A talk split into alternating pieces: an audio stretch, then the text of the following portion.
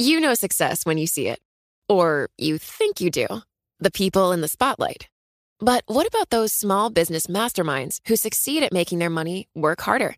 They do that by having a business bank account with QuickBooks Money, which now earns 5% annual percentage yield. Making your money work as hard as you do? That's how you business differently.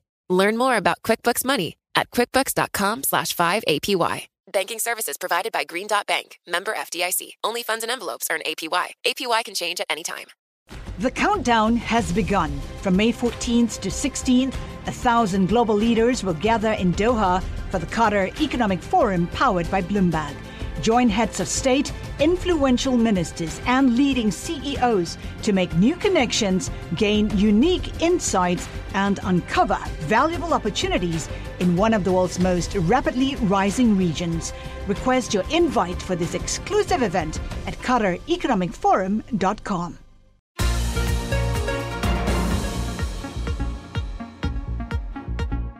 Welcome to the Bloomberg P&L podcast. I'm Pim Fox along with my co-host Lisa Abramowicz. Each day we bring you the most important, noteworthy and useful interviews for you and your money, whether you're at the grocery store or the trading floor.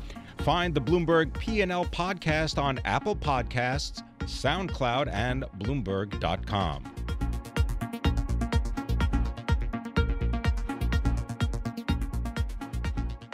Obviously, we've been focusing a lot on Bitcoin, but one question uh, remains supreme. Can Bitcoin ever act as a true currency? Is it the future of money? Right now, I want to bring in Wolfgang Koester. He is Chief Executive Officer, Chairman, and co founder of FiREapps, which is based in Phoenix, Arizona. Uh, Wolfgang, thank you so much for joining us. Uh, FiREapps is known as a firm that helps companies understand their foreign exchange, their currency uh, risk. Does your recent focus on Bitcoin indicate that you consider it a currency?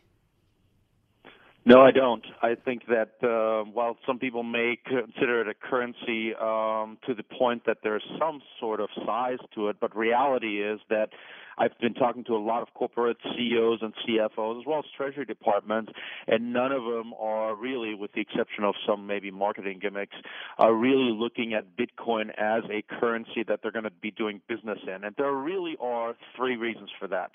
Um, the first one is that the Federal Reserve Bank itself will end up coming out with a digital currency, and that's what they're waiting for, and other governments will as well.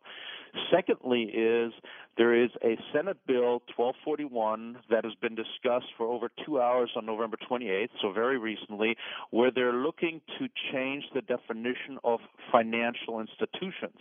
And what that would do, if they get what they're looking to get, which is pretty likely, it would actually criminalize Bitcoin um, and would make would make the um, liquidity rather questionable. Wait, wait, how and so? Last, oh, Carrie, finish, finish um, your three, and then we'll go back.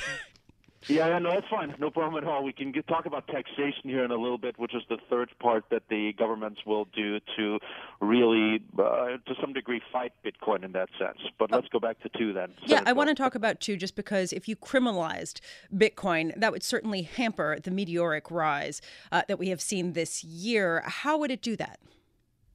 Well, it would do that by changing the definition of what is a financial institution and what uh, are they allowed to do. So, how transparent do they have to be?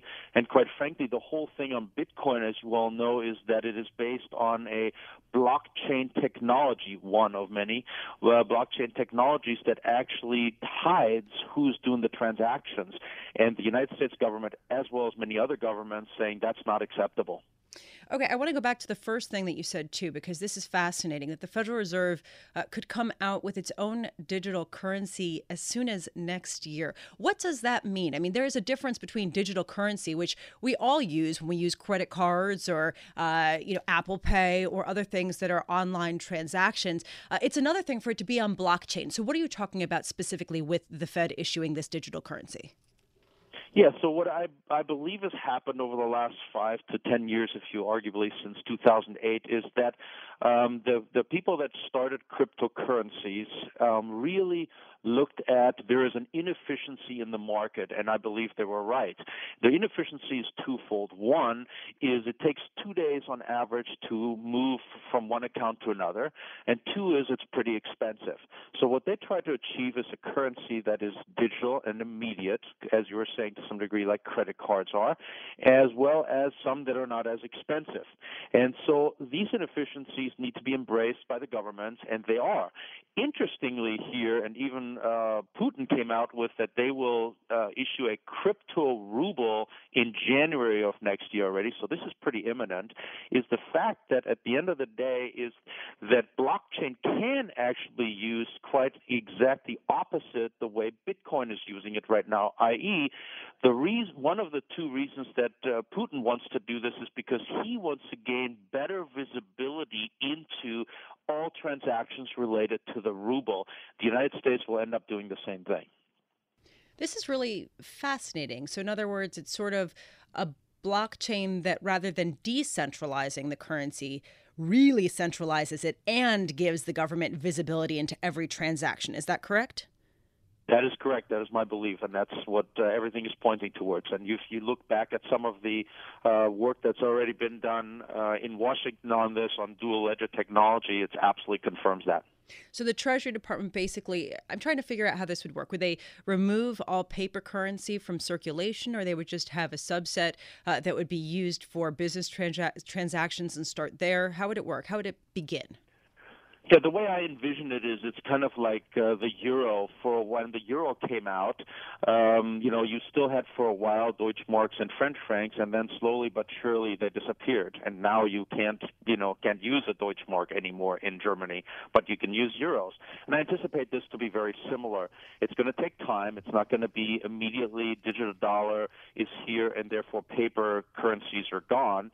But it is definitely going into that direction. If you think about the way we transact today, you know, I have dollars in my wallet. I hardly ever use them. I certainly use my credit cards or other uh, payment methods, and this is going to be the same thing. It's going to be better, quicker, faster, yet very controlled. And the reason that the United States Fed isn't going to come out with this in January is because they're going to have to build a very secure um, blockchain that everybody trusts that won't be broken into. So, Fire app clients include Google, Ericsson, Pepsi, Nike, Accenture, and Merck. How do they feel about the introduction of a cryptocurrency, and how do they feel about Bitcoin? Well, I think that all of them in general, I certainly have NDAs, so I'm not going to speak to one particular one, but all in general have the belief that digital currency will actually be good for them. I think it will help them transact faster and cheaper. And yet they do realize one of the reasons that we're also talking to them is that that requires more automation on their part. So as digital currencies are coming abroad, and all of a sudden it, they don't have manual processes that allow them to spend two days of settling currencies, it's going to be immediate. And so they're looking at what the company needs to do to be ready for this and how to automate these processes, which end up streamlining uh, liquidity really uh, to that to the point that they will. So it's going to be actually going to be embraced by them, and they're. And I'm not hearing anything negative about digital yeah. currency. I am hearing that Bitcoin is just too volatile to get involved in from a true main mean. Wolfgang Koester, thank you so much for joining us, CEO, Chairman, and co founder of FiREapps in Phoenix, Arizona. This is Bloomberg.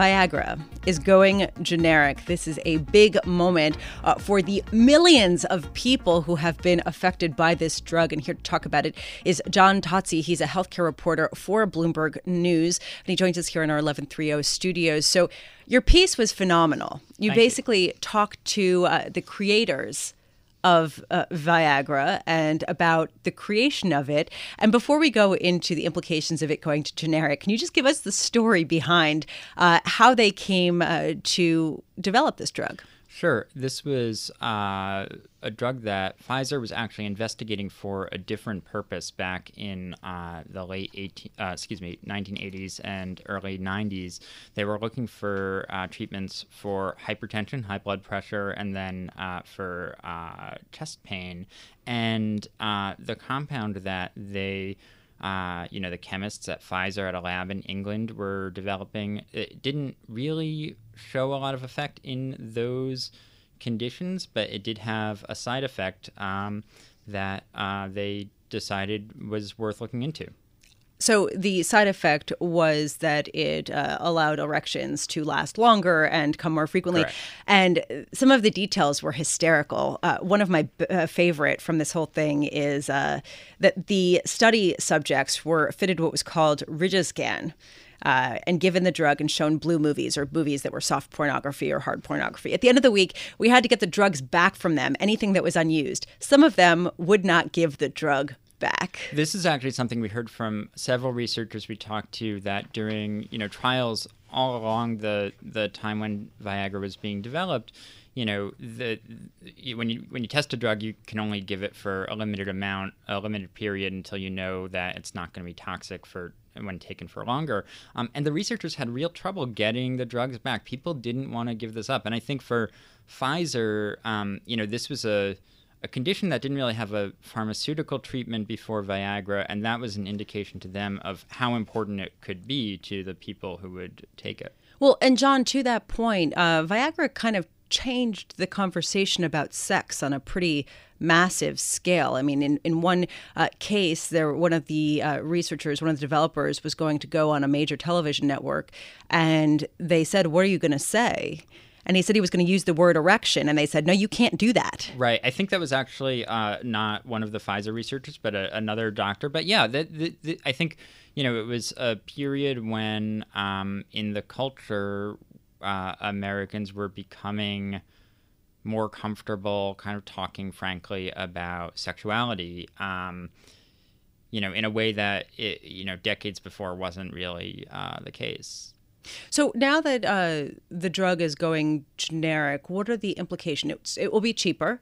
Uh, it will be less of a moneymaker for Pfizer. And will it become more mainstream, or it already has gotten so mainstream that it really can't really have much more? Yeah, I mean, I think it, it's hard to tell. I mean, the price will go down. That happens whenever there's a generic version of uh, the drug. Um, you know, I know there's certain in the United Kingdom, they're actually applying or in the process of trying to have it sold over the counter. So I think, you know, from the drug manufacturer's uh, point of view, the, the, um, you know, the goal is to make it more widely available, um, more easily available. Um, but, uh, you know, we'll see what happens with the generic. It's unclear how much um, you know the price is a barrier to people taking Viagra, or if everybody who wants it pretty much has it. One one question that I have is from the female side. I mean, it's it's one thing for men to have this, but um, as a lot of comedy shows kind of highlighted, uh, men would come home and be very excited, and the women would say, "Oh my God, no." um, so there's a question about you know allowing women's libido to match uh, men's on Viagra. Is there any uh, development there with respect to a feminine libido yeah, pill. I mean, certainly in the history of Viagra, that was something that um, people were, you know, that was an issue that women were were, uh, you know, did not have a drug that worked similarly. Viagra was actually tested in women at one point to see if it would work, and it didn't show much efficacy. Um, there is uh, at least one product on the market intended to um, help uh, improve women's libidos, but uh, I think the consensus is that it's, you know it doesn't have the same um, effect, you know, the same degree of efficacy that Viagra had for men. So you know that's an area of uh, research and science that I think is still uh, being investigated. Just real quick, can you give us a sense of how big a business Viagra has been for Pfizer? Uh, well, we looked we looked up the uh, sales over since it was released in 1998. It's been about 36 billion in sales. Um, that's a big number, but it's by no means Pfizer's biggest drug. Um, so you know it's an important product but you know what's interesting the pfizer uh, many pfizer veterans we talked to said you know it wasn't our biggest product but it's what people knew us you know people would find out you worked for Pfizer, and then they'd be like, "Oh, Viagra," um, whereas you know it, they didn't have the same effect for for Lipitor, for example. Yeah, people like to talk about sex more than blood pressure, evidently. That's John Tozzi, uh, thank you so much for joining us. He's a healthcare reporter with Bloomberg News.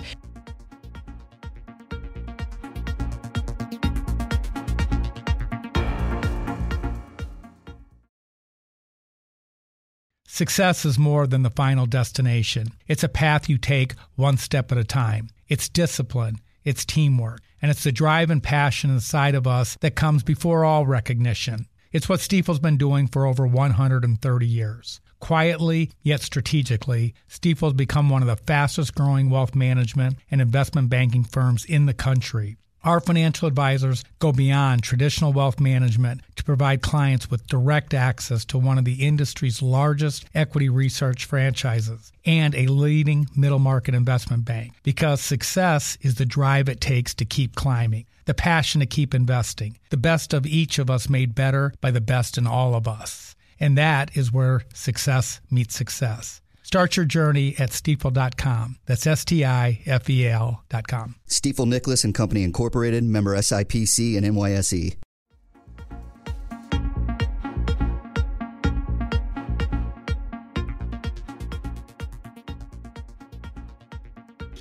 Many analysts and investors have said that companies will just buy back more of their shares with the money that they receive from the tax cuts. Others are saying not so fast. Companies have already slowed their stock purchases. Here to hash this argument out with us is Tim Ghriskey, Chief Investment Officer of Solaris Asset Management in New York. Tim, thank you so much for joining us.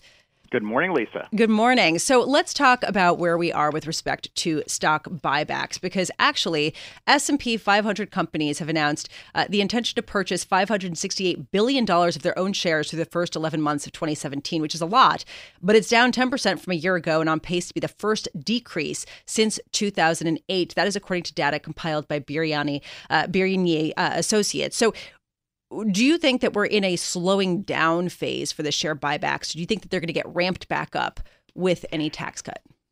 Well, you know, we, as you said, we certainly have seen a slowdown in buybacks, but uh, it's not that uh, I don't think you can assume that that's going to be what's going to happen with these uh, tax savings. I, we have to differentiate between two things here. One is the repatriation of foreign cash. And the other one is the annual tax savings from the lower tax rate. The repatriation is going to be a one time benefit to companies, and we think the majority of that is probably going to go to stock buybacks. Unlikely that that will go to dividend increases because it's not going to be repetitive. Some will go certainly to any capital spending projects that companies might have, but if companies have a good growth prospect from in reinvesting inside the company, they're already doing it, especially given how low debt is. So, in other words, you're saying that to the extent that there is going to a, be a boost from share buybacks, it'll be a one time thing largely tied to the cash repatriation. Am I understanding that correctly? Exactly. Yeah. So you said that better than I did. Well, no, well, I mean, how much with with with the with the cash repatriation? One big question that I have is, haven't we already seen that money get repatriated? I mean, you've seen the Apples and the Oracles of the world borrowing billions and billions of dollars through the debt markets to uh, do their capital uh, re whatever it is that they are doing. They're uh, giving their money back to their shareholders. Apple has like I think a three hundred billion dollar uh, capital uh, give back program. I mean, haven't we already seen this? Well, we've seen it from a handful of companies, but there's still a lot of companies out there with foreign cash stranded overseas. Now, a lot of these companies we think have found ways of actually using that cash overseas, repatriating part of it uh, through various schemes, uh, and and finding ways of of uh, of really uh, using that cash in far on foreign soil to benefit the company. So we think there will be some repatriation, but companies are going to have to decide if they want to pay that 10% tax on repatriating those dollars or leave it where it is if it's actually returning uh, above that 10% penalty. So, Tim, do you think that in general, the tax plan as laid out in the House and Senate, understanding that there will be some changes, do you think that it will stimulate growth materially? You know, we, we just don't see that. We think if there are growth prospects out there, and certainly the economy is growing, it's accelerating growth. Um, you know, we, think that's already being done by companies. Already, companies are already putting their money into growth opportunities that they have, and there's no reason for them not to do that. Uh, they can certainly borrow money very inexpensively now uh, to um, to stimulate any internal growth. Otherwise, they're going to look to to uh, gift it to their shareholders, uh, either through stock buybacks or through increasing dividends. And we think the annual tax savings might lead to some nice dividend increases at a number of companies. Is there any company in particular that you're targeting for a dividend increase?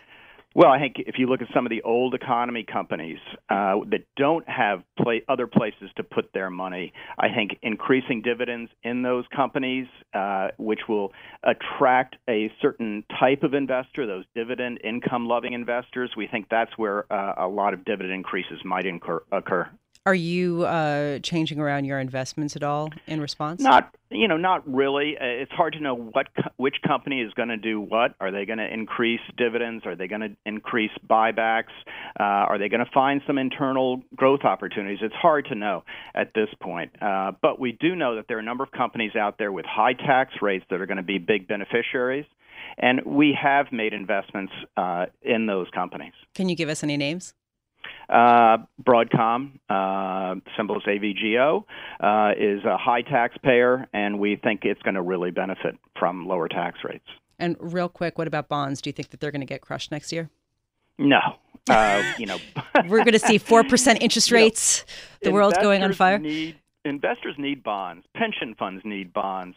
Uh, bonds are not going to go away at all. Is it uh-huh. going to be a great place for money? I don't think it's going to be anything special, uh, but there will be a place for bonds in portfolios. Tim, Tim Ghriskey, thank you so much for joining us. Tim Ghriskey, Chief Investment Officer of Solaris Asset Management in New York. Uh, definitely intriguing about the old economy companies that will uh, increase their dividends and attract some shareholders and possibly be looked at as even better bond substitutes. Interesting developments.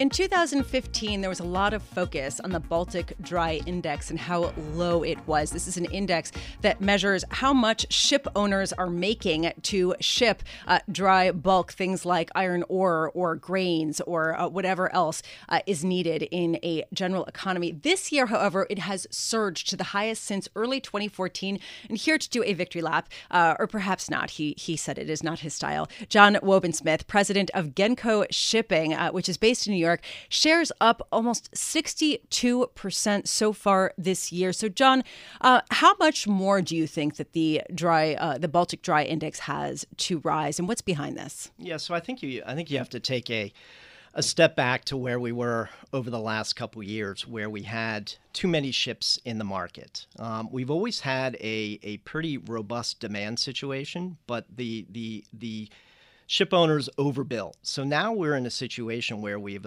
absorbed that supply because of increasing demand, but also a lot of scrapping um, or removing ships from the market over the last couple years.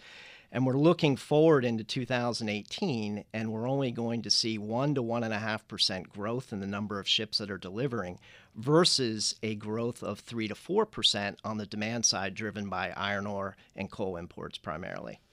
So this is a two-sided equation. In other words, there are fewer ships being built and there is incrementally more demand uh, coming out of different economies. So, uh, before we get into your projection of how much more the Baltic Dry Index could rise, I'm curious.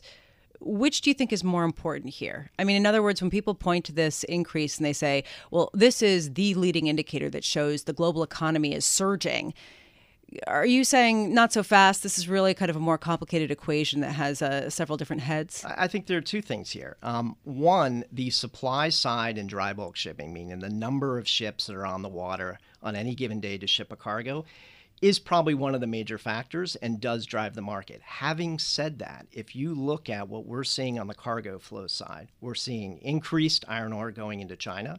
We're seeing increased coal going into China, which is all done on the larger ships. But here's the neat thing it's not just China centric as we've seen in the last couple years. We've seen a recovery in the European steel industry, so increased iron ore imports and coking coal going into Europe. We've seen India's steel industry recover, so increased coking coal going into India. We've seen coal imports into Taiwan, the Philippines, um, cement into, into, into Indonesia in the coming out of the U.S. Gulf on the grain front, soybeans and corn are at all time highs. So this is much more of a global recovery from what we're seeing for cargo flows. So, when was the last time that Genco shipping saw this degree of activity and demand? I, I, would say you'd have to go back to probably 2014, 2013, 2014. And it, what what happened in 2013 again, we, we saw some overbuilding. We have now absorbed all of that, and as I said before, it's because of high scrapping over the last 24 months, and just a complete slowdown in the number of ships that are uh, that are going on the water. And I'll just go back to it, just simple number wise. Again, you look at next year and then 2019 the supply side of the equation, meaning the number of ships that are that are going to come to the water, is very predictable. Right. You, you know, because if you're going to contract a ship today, that's two years out. So for the next two years, you have a good visibility on the supply side, and we're only going to see, as I said, one and a half percent fleet growth in 2018, and somewhere around one to one and a half in 2019, against a backdrop of three to four percent growth on the demand side. Those are very favorable numbers going into 18 and 19 and that's why i go back to we're see, we're in the beginnings of of the recovery and we've started to see it this quarter fourth quarter. and, and i want to pick up on that because we mentioned that genco is up uh, nearly uh, 62% so far this year, but that follows a nearly 51% loss last year and 88 or 89% loss the year before. So there's a question of, you know, were these just these shipping stocks way too beaten up and there was way too much demand uh, and we're seeing a recovery. There's a question of how much we will recover because if you look back at the baltic dry index going back to 2008 and 2007 2006 it was still a lot higher than where we are today. So do you think that shipmakers will uh, start earning more and more or are we close to the peak here no, I, again, I go back to I think we're in the first, first innings, innings, of, of the game. Um, this is something that we started talking about at the beginning of, uh, of 2017. Um, that we thought that supply and demand fundamentals would start to come into balance in the fourth quarter. We're now seeing that. And going into next year, again, we see an even rosier picture because the supply side of the equation, the number of ships that are being delivered, are going to basically be at all time lows at 1.5%. So, how are you positioning Genco to take advantage of this upside? So a couple things. One, if you look at the um, the the real growth in commodities, it's going to come on the iron ore front with an increased iron ore exports going from Brazil to China. Vale, in particular, is projecting another 25 to 25 to 30 million tons of iron ore that is going to be shipped. And the great thing about Brazil to China, that's a long haul trade route, so it increases ton The great thing demand. for shipping owners. The great, the great thing for shipping right, go owners. On. No, that, that's exactly right. Um, and what's also driving a lot of this, which I think is important, is the environmental side in China. So China is actually encouraging imports of higher grade iron ore, which can only come from seaborne. It cannot come from domestic suppliers in China. So we're seeing domestic supply shrink in China and more seaborne trade of iron ore take place. I'm curious what you think about the U.S. tax plan and increasing t- uh, trade tensions between the U.S. and other countries. Is that on your radar at all as possibly hampering trade, or is that just sort of noise for you? I, for dry bulk shipping, it really doesn't come into play. If you think about just the major trade routes, again, it's Brazil to China, Australia to China on the iron ore and coal front. And then you have a strong trade in the minor bulks, whether it be cement or soybeans, corn coming out of the US Gulf, going into Europe, going into India, going into China. I, I don't, you know, I, I don't see any trade issues with that. China has all the incentive in the world to continue growing on the steel production side. Based on what you're seeing from the demand side, what country do you think has a better economy than many give it credit right now?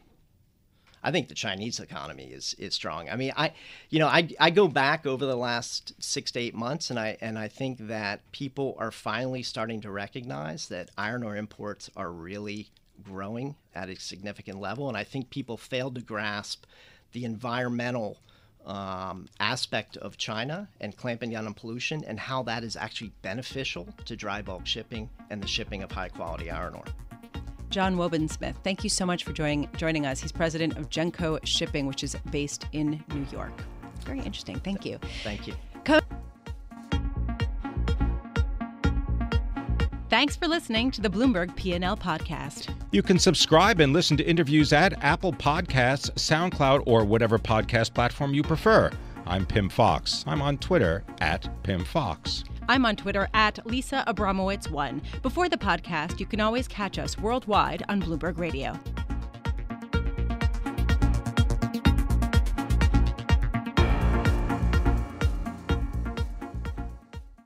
The countdown has begun. From May 14th to 16th, a thousand global leaders will gather in Doha for the Qatar Economic Forum powered by Bloomberg.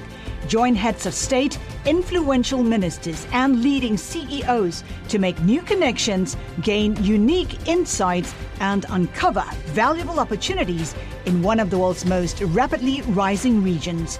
Request your invite for this exclusive event at QatarEconomicForum.com.